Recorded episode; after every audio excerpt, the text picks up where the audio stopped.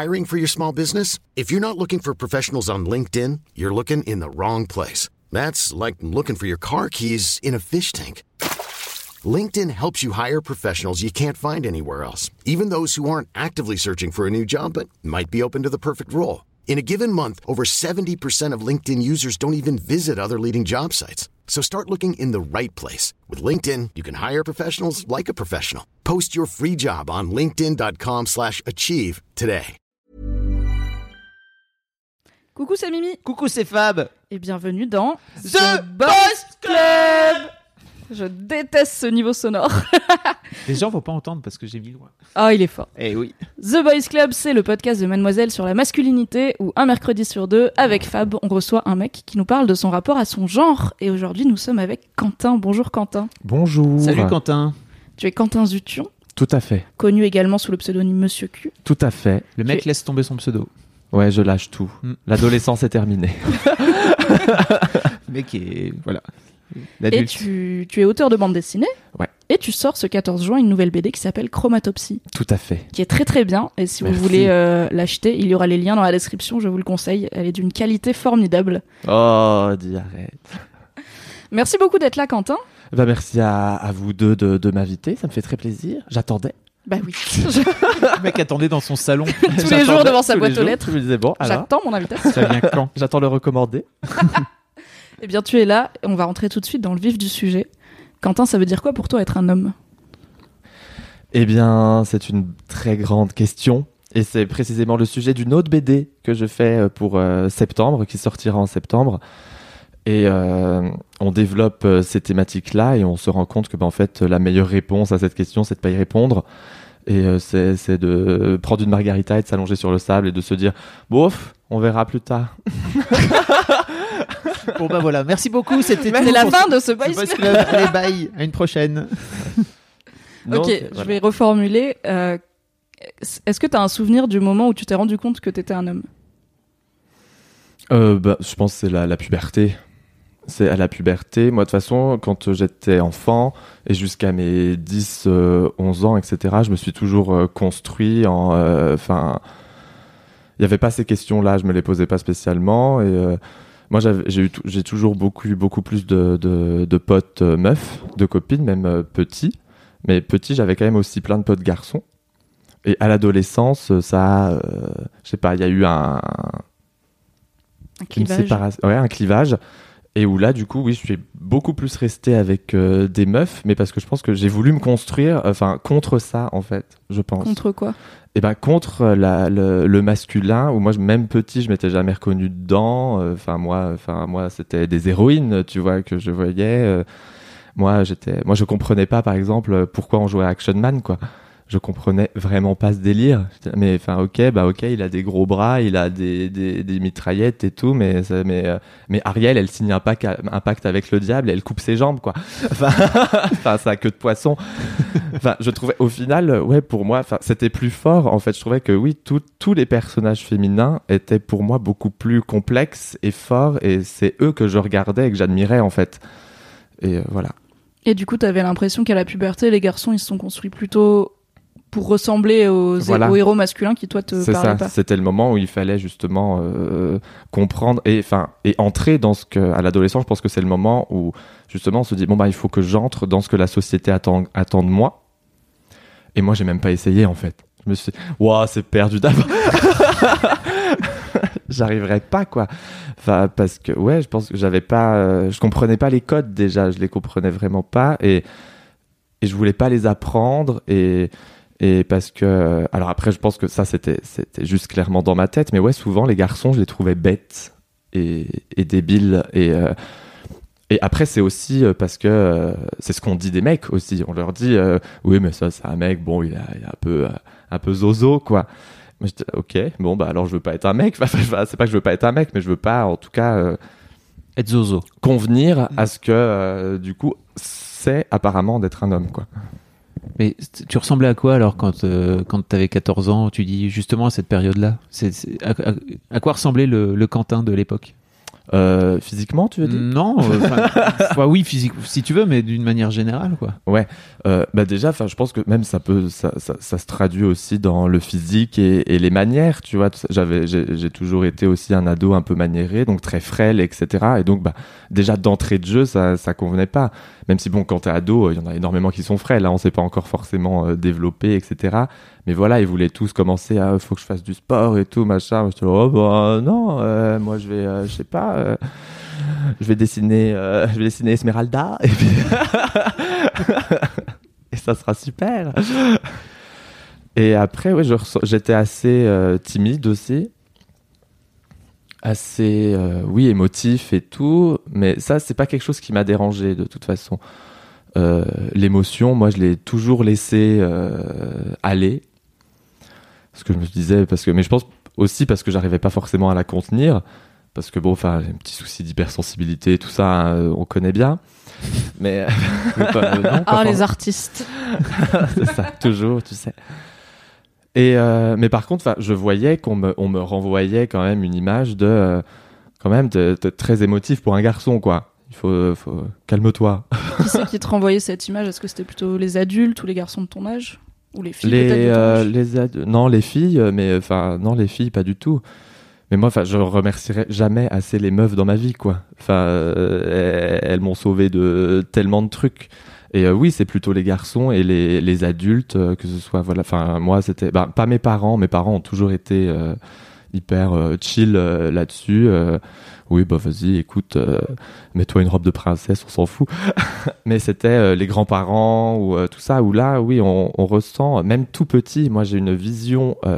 C'est un des seuls trucs de mon enfance, de ma toute petite enfance dont je me souviens, où pour un Noël, j'avais commandé un circuit de voiture. Vers 5 ans.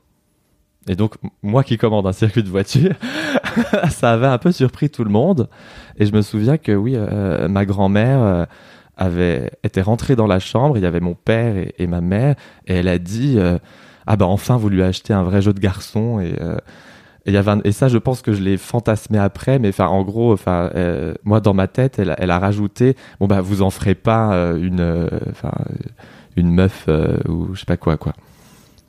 Et donc ça, bon petit traumatisme, je pense, pour que ça me reste en tête aussi longtemps. Mais voilà, donc comme quoi, voilà, à 5 ans, en fait, là, j'ai compris que, ok, donc là, ce que je suis en train de faire, vous êtes en train de me dire que c'est pas normal, en fait, que je joue à d'autres trucs avec mes grandes sœurs et tout. Parce qu'au final, moi, je récupérais les jeux de mes grandes sœurs. En plus, j'ai deux grandes sœurs, donc je jouais avec, quoi. Mais du coup, oui, tu ressens qu'il y a un truc... qui rentre pas dans les codes qu'on attend de toi, quoi. Et donc oui, ça commence à 4 ans, quoi. Enfin 5 ans. Est-ce que tu penses qu'il y avait un relent d'homophobie dans ce qu'elle disait, ta grand-mère, ou est-ce que c'était une question de convenir au genre? Je sais pas, je pense que c'était plus convenir au genre, parce que mes grands-parents, je pense que ils savaient même pas ce que c'était homosexuel.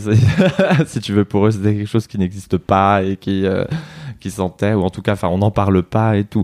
Il y a pas de... Donc non, je pense que c'était juste, c'est bizarre et il faut pas toucher ça parce que c'est pas normal, quoi. C'est pas dans l'ordre des choses. Voilà, c'est ça. Non, je pense pas qu'il y avait un relent d'homophobie, parce que je pense même pas qu'ils y aient pensé, parce que je pense que pour eux, c'est quelque chose de tellement inimaginable que du coup... Non, tu te dis, c'est juste bizarre. Et ça n'arrive qu'aux autres. Voilà, c'est ça. Pas de ça chez nous. Ah non. Mais tu sais, les PD, c'est comme les meubles. Enfin, c'est comme, je sais plus, qu'est-ce qu'ils disent? Hein? C'est comme les...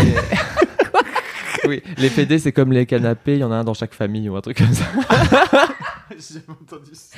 J'aime beaucoup. Ce sera peut-être le titre de ce podcast. C'est vraiment un truc qui se dit? Oui, ouais. Ok, d'accord. Okay. Nous, on a 3 canapés à la rédac, 4 canapés dans cette rédac, donc on nique la moyenne nationale. Je pense. Oui, mais tu parles de vrais canapés ou maybe? Oh. Maybe. Oh, on ne sait pas. Et je me demandais, parce que la puberté, c'est aussi souvent le moment des premiers désirs sexuels et des premiers émois amoureux qui changent un peu de ce qu'on a eu pendant l'enfance. Comment t'arrivais à concilier le fait que t'avais pas beaucoup d'affinités avec les garçons et qu'en même temps tu désires des garçons? Alors donc là, c'est le moment où ça pète, où ça vrille dans ta tête. Parce que donc en fait, c'est le moment où tu vas passer 5 ans de ta vie à te mentir et à mentir aux autres et à tout ça. Donc... Entre quel âge et quel âge ? Moi, j'ai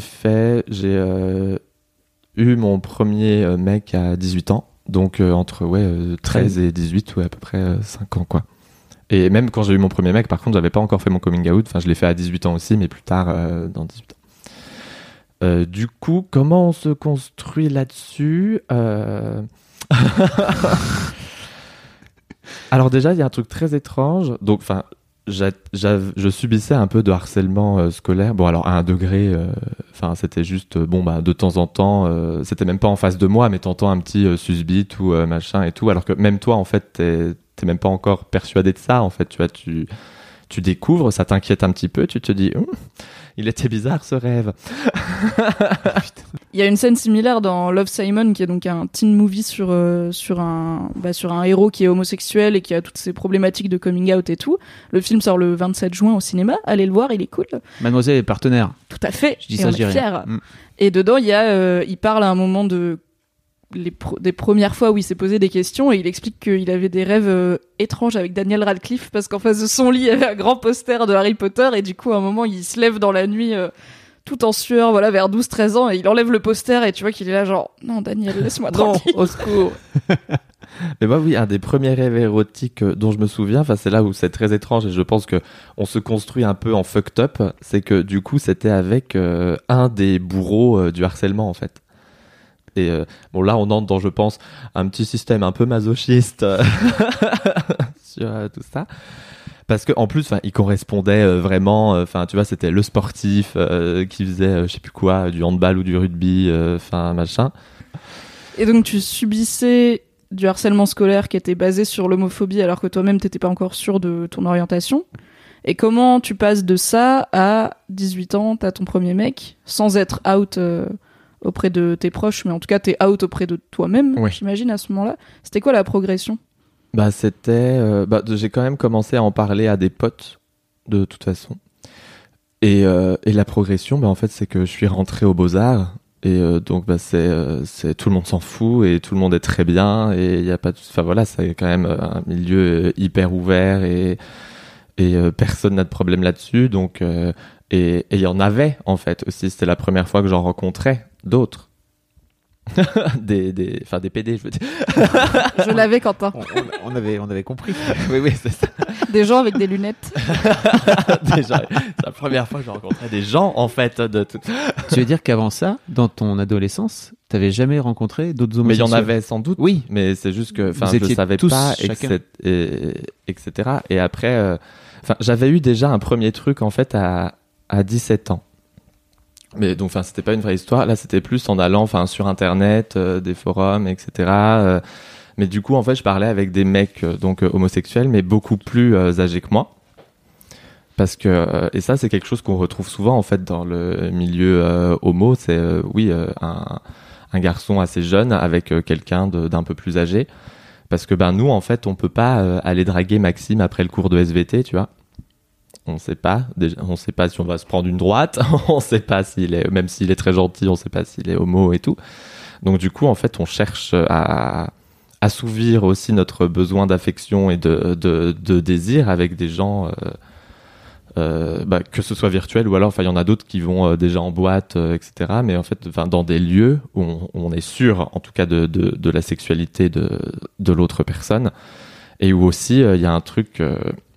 Ils nous apprennent des choses. Alors après, il faut faire attention à ne pas rentrer dans le paternalisme et tout. Et, il peut y avoir des dangers aussi dans ces techniques-là. Mais on est quand même tellement seul que du coup, on n'a pas le choix, quoi. Là, aujourd'hui, c'est un petit peu plus facile aussi avec les applis de rencontres, etc. Mais au final, moi, j'ai de la chance d'être à Paris, donc tout va bien. Enfin, je peux rencontrer des homos à tire-larigot, quoi. Mais bon, quand t'es en plein milieu d'une campagne et que le premier mec sur Grindr, il est à 15 km, et que t'as pas de voiture et que tu vois, t'es au lycée et tout, c'est plus compliqué, quoi. Au sujet de ce côté des hommes plus vieux qui prennent un peu sous leur aile, alors de façon saine ou moins saine, des mecs plus jeunes, je me souviens que quand Call Me By Your Name est sorti, le film qui a eu beaucoup de succès, il avait été critiqué parce que le personnage de Timothée Chalamet dedans a 17 ans et il est séduit par un personnage adulte joué par Armie Hammer, et du coup il y avait des gens qui avaient considéré ça comme une apologie du détournement de mineurs. Et je sais que toi tu t'étais exprimé, il me semble, sur les réseaux sociaux pour expliquer qu'en fait, quand t'as pas les mêmes chances que tout le monde, donc je vois pas pourquoi on les raconterait pas, quoi. En fait, moi, c'est ça qui. Et bien sûr qu'il y a des problèmes dans cette relation amoureuse qu'ils ont les deux, mais en fait, ils te disent pas faites-le. Ils te disent c'est une histoire, voilà. Et après, et aussi, donc il peut y avoir des problèmes, mais il y a aussi, il fait du bien aussi ce film, de voir justement un film avec deux homos où ben ça parle pas sida, ça parle pas. Il y a pas d'agression, il y a pas d'homophobie, même les parents du petit sont hyper cool, enfin tout le monde est cool, ils sont en vacances, c'est l'été, enfin je veux dire, en fait bah on en a besoin nous aussi d'histoires comme ça où il fait beau, où il y a le soleil, où il y a la mer et où on est amoureux, quoi. Et pas toujours rentrer dans le drame parce qu'il y a quand même énormément d'histoires sur les homos au cinéma ou les LGBT en général, enfin qui finissent assez mal, quoi, enfin on se suicide tous apparemment à la fin. Et là, ouais, moi, ce film m'a fait du bien. Je suis conscient qu'il y a des problèmes. Et après, bah, c'est aussi à nous. On peut expliquer aux plus jeunes, mais voilà. Enfin, si toi, un jour, tu rencontres un garçon qui est un peu plus âgé. Bon, puis en plus là, c'est 17-24. On n'est pas sur. Enfin, moi, quand j'avais 17 ans, l'autre, il en avait 37. Hein. Donc on est. Mais tu vois, enfin, en fait, là, aujourd'hui, avec Internet et tout, c'est plus facile d'expliquer aussi aux jeunes que sois sur tes gardes, etc. Et c'est pas grave. Mais en même temps, comment... En fait, je comprends pas comment on peut essayer de contrôler le désir des gens. Enfin, on parle d'amour, on parle pas d'un truc qui se contrôle. Donc, si t'es amoureux d'un mec de 37 ans et que ce mec de 37 ans est amoureux de toi et que toi, t'en as 17, 18... Bon, bah, au pire, si t'en as 17, attends 6 mois. Au moins, t'es sûr. Non, mais ça n'enlève pas l'aspect toxique, potentiellement toxique de la relation. Ça ne l'enlève pas, bien sûr. Peut-être que dans ce cas-là, le conseil qu'on pourrait donner, c'est peut-être écoute tes proches et les gens qui t'aiment. Et... Oui, bien sûr. Oui, déjà, je pense, reste pas tout seul, en tout cas, dans une relation secrète qui fait que s'il y a un problème, tu pourras pas forcément te confier parce que personne sera au courant de la relation. Quitte à même, peut-être que ça soit juste des gens sur Internet, si t'es pas prêt à être out... auprès de tes proches dans la vraie vie, à côté des gens à qui parler. Le risque est peut-être encore plus important chez les jeunes homos, puisque donc la solitude aidant à se dire dès que tu trouves quelqu'un qui s'intéresse un peu à toi, bon ben t'y vas, quoi. Mais en fait, on peut pas accuser juste un film de tous les maux de la terre. Ah oui, c'est sûr. T'as d'autres films en tête comme ça? Je pense encore une fois peut-être aux jeunes mecs qui nous regardent, qui sont en train de se chercher ou je sais pas quoi, et qui cherchent des films un peu positifs. Justement, tu dis que tout le monde se suicide à la fin. Est-ce qu'il y a d'autres films cool qui t'ont marqué, film toi? Positif. Alors, film pas trop, mais en ce moment, il y a plein de séries, quoi, qui sont super. Il y a Sense8, là, c'est la fête, et c'est la liberté. Tout le monde tout nu. C'est vraiment là, on est sur la liberté du corps. Et, et on n'y va pas de spoil, j'ai pas vu le dernier épisode. Moi non plus. Mais à mon avis, il y a un moment où ils sont tout nus. J'espère bien. Et oui, et là, il y a plein de séries qui sont très positives et qui aussi n'enlèvent pas les petites misères qu'on peut se prendre et tout, mais en fait c'est pas le sujet et c'est pas pathétique. Mm-hmm. Je pense que là on a arrêté de nous rendre pathétiques, et parce qu'en fait on peut être victime sans être misérable. C'est ça c'est beau ce que tu dis. Merci. C'est dû à quoi selon toi? Qu'il y a eu un vrai shift en fait dans les histoires qu'on raconte sur les homosexuels. Parce que je sais pas, je pense qu'on en a eu marre. Et il y a aussi donc plus en plus de personnes qui connaissent ces sujets ou qui l'ont vécu, etc., qui s'emparent et qui veulent raconter leurs histoires. Avant, c'était plus compliqué, je pense. Enfin, je sais pas trop, je m'y connais pas vraiment en cinéma et tout. Mais oui, d'imposer son histoire et d'en faire un film chez Universal et tout, et d'avoir des financements, c'était peut-être plus compliqué, je sais pas. Mais là, aujourd'hui, y a un truc qui est à la fois triste et très bien, c'est que ces sujets sont aussi un peu vendeurs. Et du coup, autant en profiter et entrons dans la faille, quoi. Et on y va. Et en plus, je pense que c'est même pas que ça. C'est juste que oui, par exemple, là, les éditeurs, tout ça, en tout cas dans le milieu du livre, n'hésitent plus du tout à créer des collections ou à sortir des livres sur le féminisme, sur la sexualité LGBT, etc. Et je pense que c'est même pas qu'une question d'argent. C'est que, en fait... ils sont dans le même nom, la même société que nous, et ils voient bien qu'elle est en train de changer aussi, et donc ça les intéresse de parler de la société qui change. En fait, c'est ça le travail d'éditeur ou de producteur, etc. Maintenant que tu as grandi par rapport au Quentin de 17 ans oui. qui découvrait le milieu, est-ce que tu t'es retrouvé à prendre le rôle du mec plus vieux avec des mecs plus jeunes, à faire ce rôle de mentor? Moi, je suis toujours en daddy issues. J'ai toujours pas...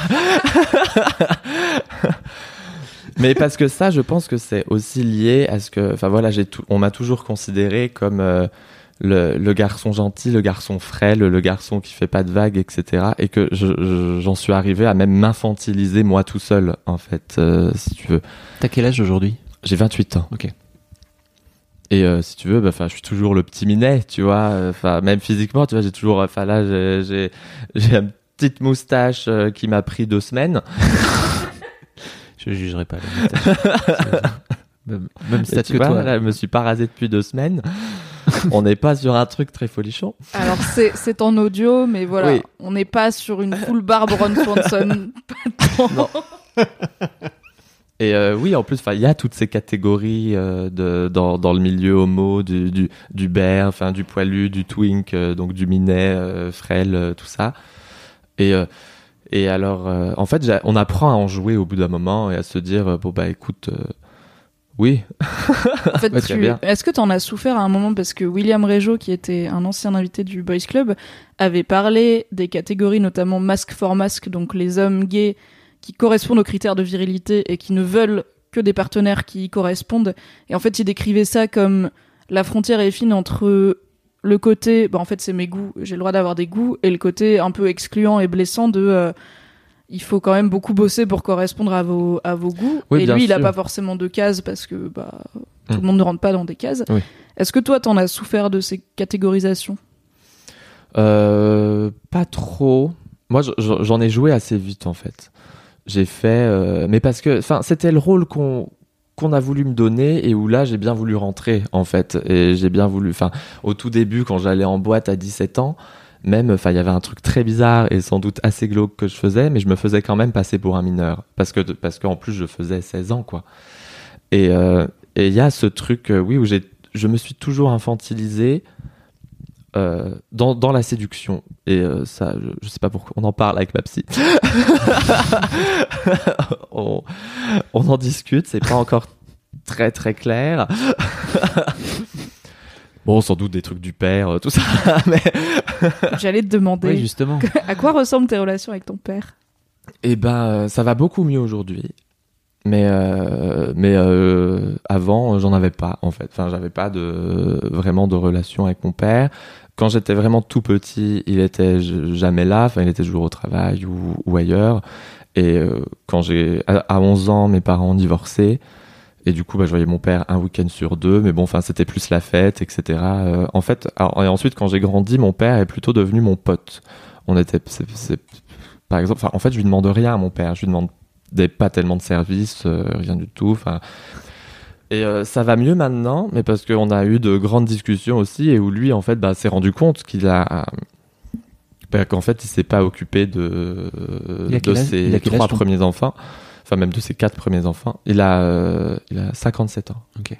Et du coup, il a fait des enfants après avec une autre personne après avoir divorcé. On est 4 du même enfant, et ensuite, oui, il a fait une autre, une petite demi-sœur. Et oui, là, c'est assez récent. Mais du coup, on est content. Hein, mieux vaut tard que jamais. Mais c'est pas tard, en plus. Hein. Non. Oui. Ouais. Ah, 28 ans, quand même. Ouais. Ma plus grande sœur a 36 ans, en plus. Donc, ça pourrait être plus tard. Ça pourrait être plus tard, mais ça aurait pu être plus tôt. C'est pas faux. Le verre à moitié plein, toujours Fabrice. Pour ces bonnes déductions. Et oui, et je pense que moi j'en ai assez voulu aux garçons en fait. Je pense qu'il y a de ça aussi, le fait de se construire un peu contre le masculin, etc. Il y a sûrement aussi, tu vois, si on cherche vraiment au fin fond des horreurs qui se trouvent dans mon ventre. Leur en voulais de quoi ? Mais t'en voulais, donc t'en voulais au garçon et donc à ton père, c'est ça que tu veux dire ? Mais en fait, je pense que j'en voulais au garçon parce que pour moi, un garçon n'était pas capable de... Enfin, vu que mon père n'était pas capable... Enfin, je trouvais que mon père incapable, en fait, okay, de quoi que ce soit. Bon, j'espère qu'il va... Bah si, en fait, écoute. Tu peux lui renvoyer. Vous avez déjà eu cette discussion-là ensemble ou... Quand mais vous pas avez vraiment, cette grande discussion, dis, c'est très récent et c'était une discussion. En plus, on était un peu éméchés. On connaît ce truc sur Boys Club.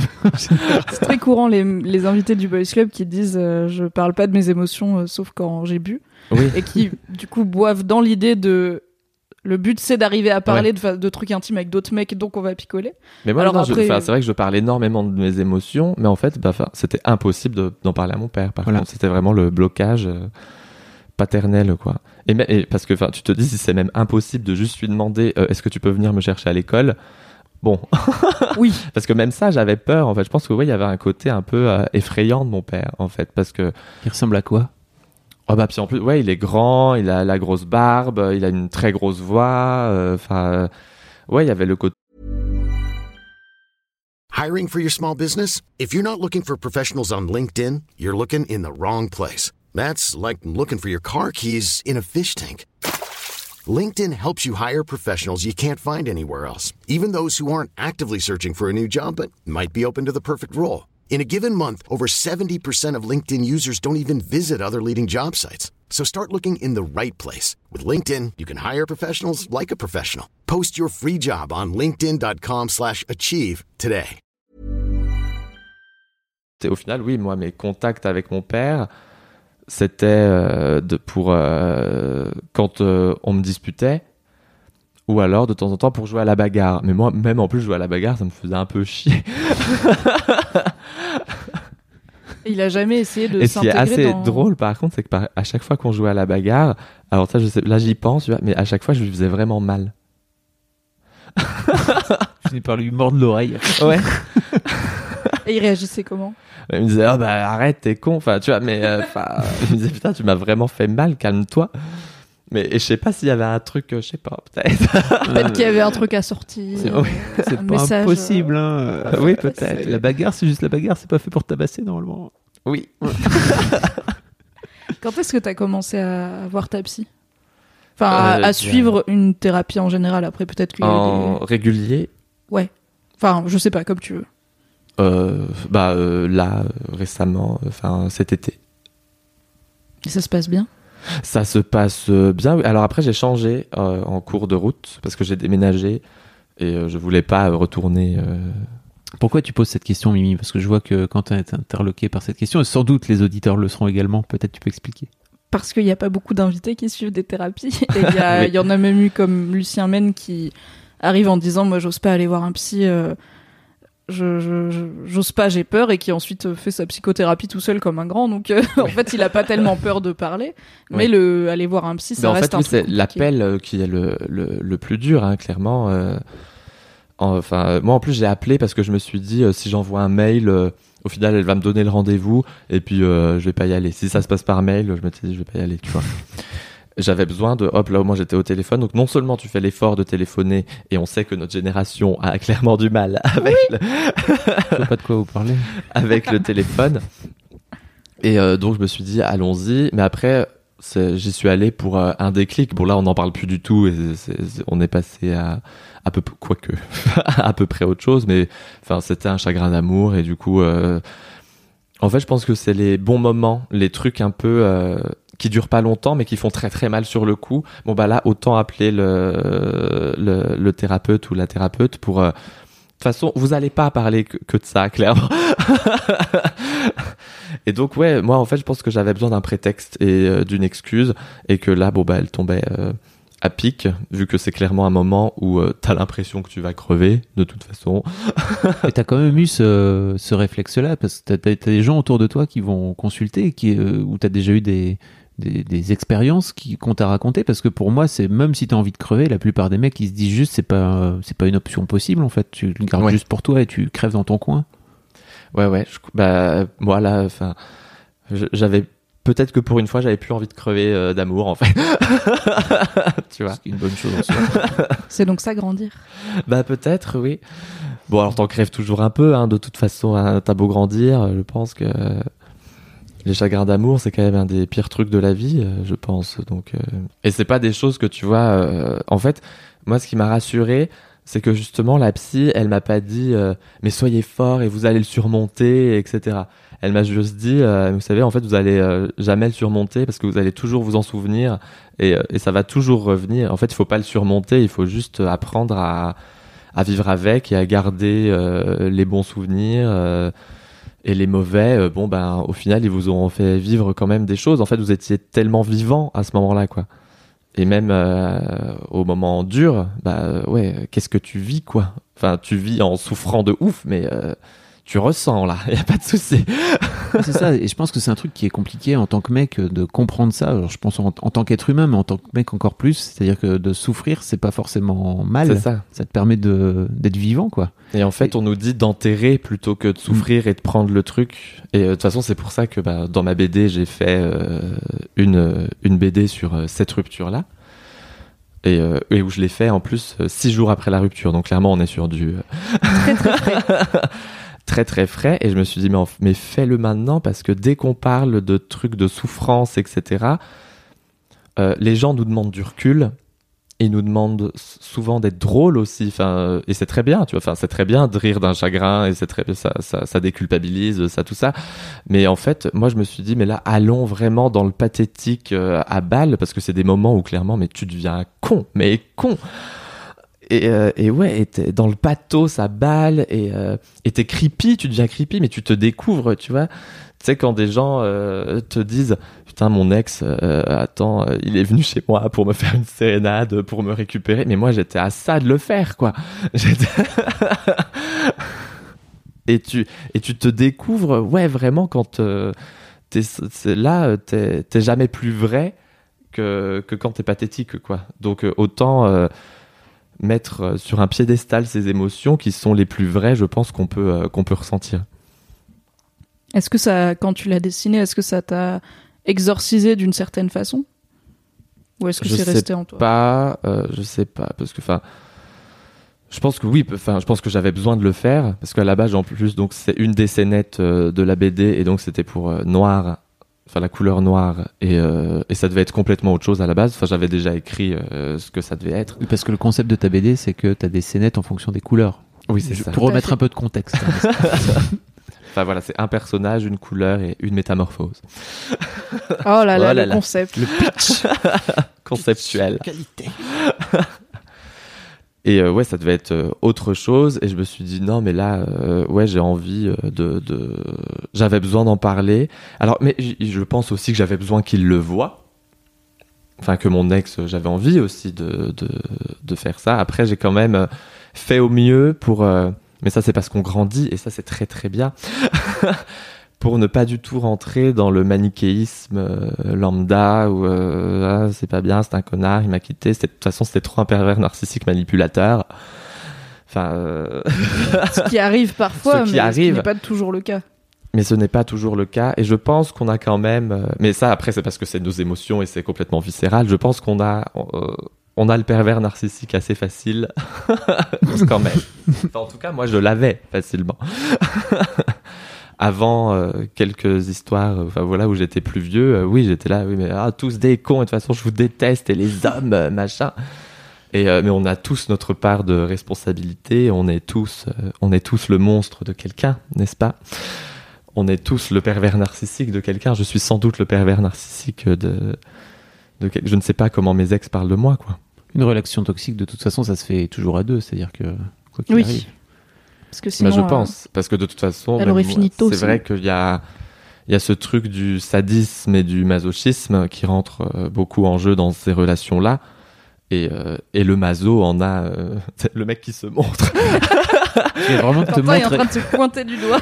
Et le masochiste, au final, il demande ça. C'est-à-dire, tu cherches, c'est lié avec tout ce qui est syndrome de l'abandon, etc.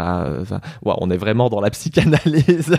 C'est intéressant. Ça finit souvent comme ça, les boys clubs, tu sais. Oui, c'est ça. Et où la dépendance affective, où tu cherches la punition, en fait. Tu vas... ça, c'est une excellente youtubeuse qui m'a parlé de ça, qui s'appelle Mardi Noir, je sais pas si vous connaissez, et qui en fait fait regarde, franchement ça pourrait vraiment vous plaire pour Mademoiselle. C'est une meuf qui a un concept qui s'appelle psychanalyse-toi la face, et donc à chaque fois elle prend un concept et elle se maquille en même temps. J'ai vu.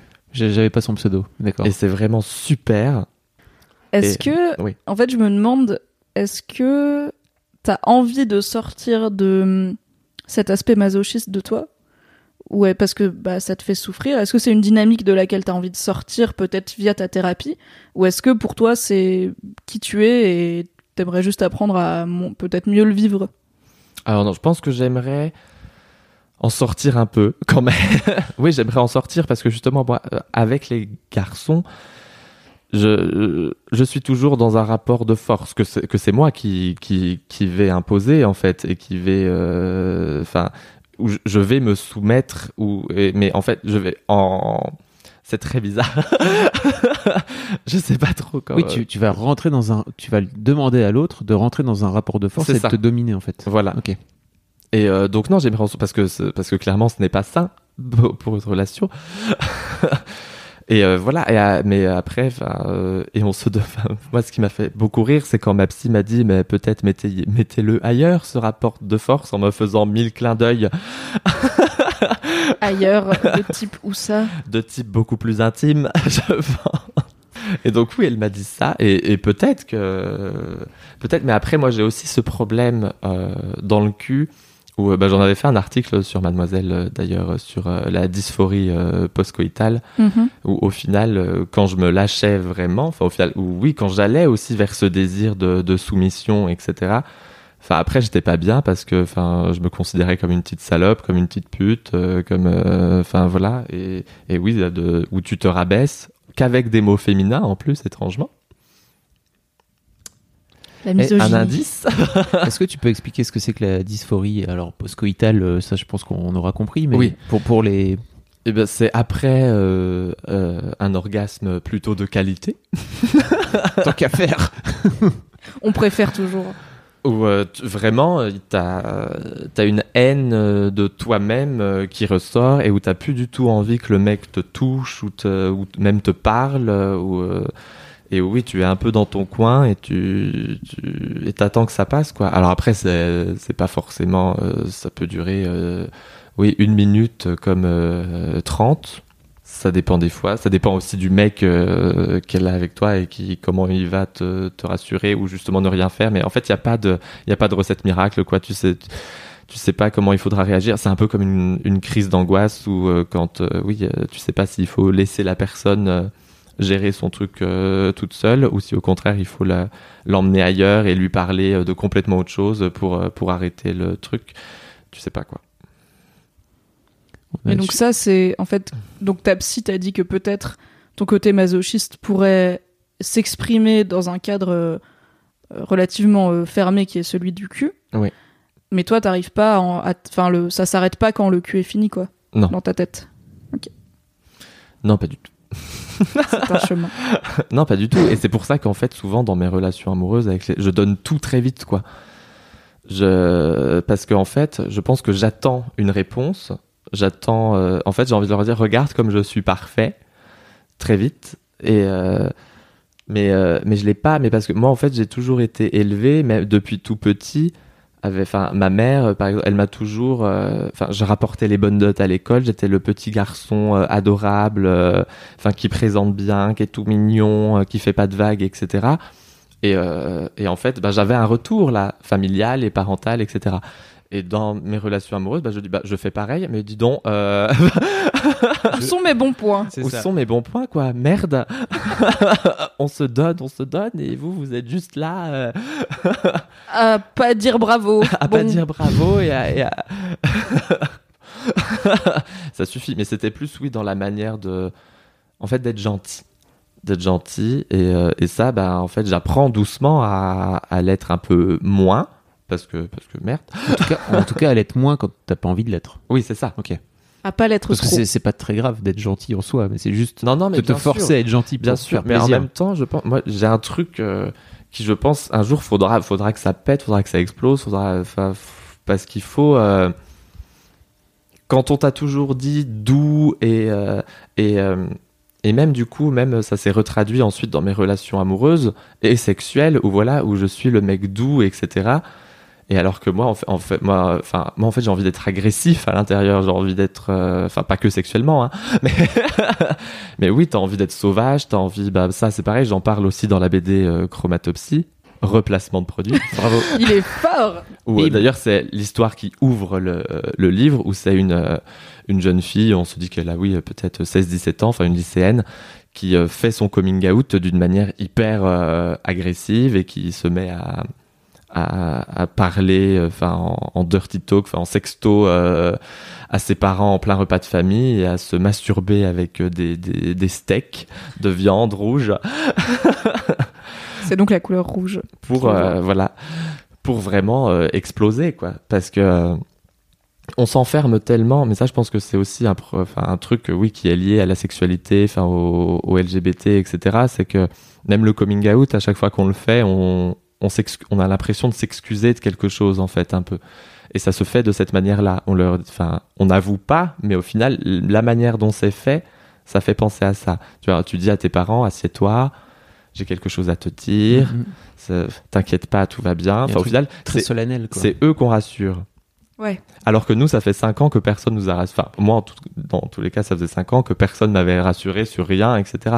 Et donc, j'avais besoin, oui, de faire une histoire violente sur ce truc-là, où tu montes sur la table et où tu cries à ton grand-père que t'adores sucer de la bite avec des termes crus, etc. Et parce qu'il y a vraiment quelque chose de jouissif là-dedans en plus. Et c'est ça où je pense que oui, c'est très bizarre. Moi, j'ai un truc très... ça me fait limite parfois un peu plaisir de dégoûter mon grand-père, par exemple. Tu vois ? Il y a un côté où ça me plaît. En fait, c'est son problème s'il est dégoûté par un truc que tu fais qui est normal. Et oui. Tu vois, c'est pas comme si tu lui disais je tue des chatons, quoi. Oui, non, mais bien sûr. Si t'étais un mec hétéro et que tu faisais des sous-entendus sur dis donc, on a bien fait grincer le lit hier avec Bobonne, je suis pas sûr qu'il serait dans la connivence peut-être plus. Là, ce qu'il gêne, c'est son problème, en fait. C'est ça, oui, bien sûr. Le côté, et surtout s'il le fait. Il y a un côté vraiment jouissif de. Et surtout s'il le fait depuis que t'es tout petit, quoi, qui te renvoie à cette image-là. Il y a un moment donné où, en devenant adulte, t'as peut-être aussi envie de t'affirmer. Je ne sais pas, je ne suis pas psychologue, hein, mais je. Voilà. On l'est un petit peu, tu sais, en faisant ce podcast. C'est vrai, c'est bien un peu de ça. Est-ce que tu dirais que tu t'es réconcilié un peu avec les mecs ou pas encore ? Ah, je pense qu'il y a beaucoup de travail. Hein.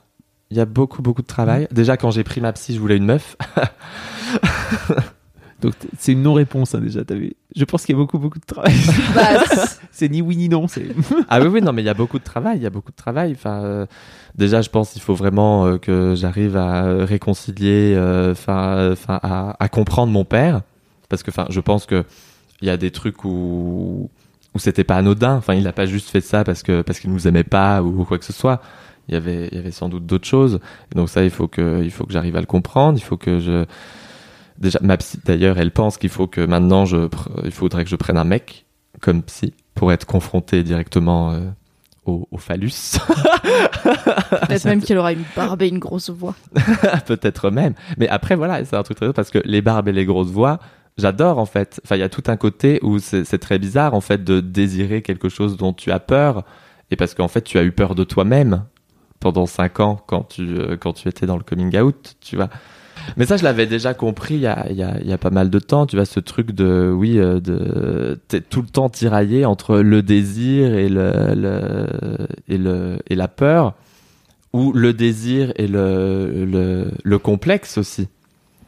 Parce que au final, tu désires des gens parfois qui te complexent, enfin qui te... Ou voilà, tu vois, les masques, comme disait du coup ton avis, William Régeau, c'est ça ? Oui.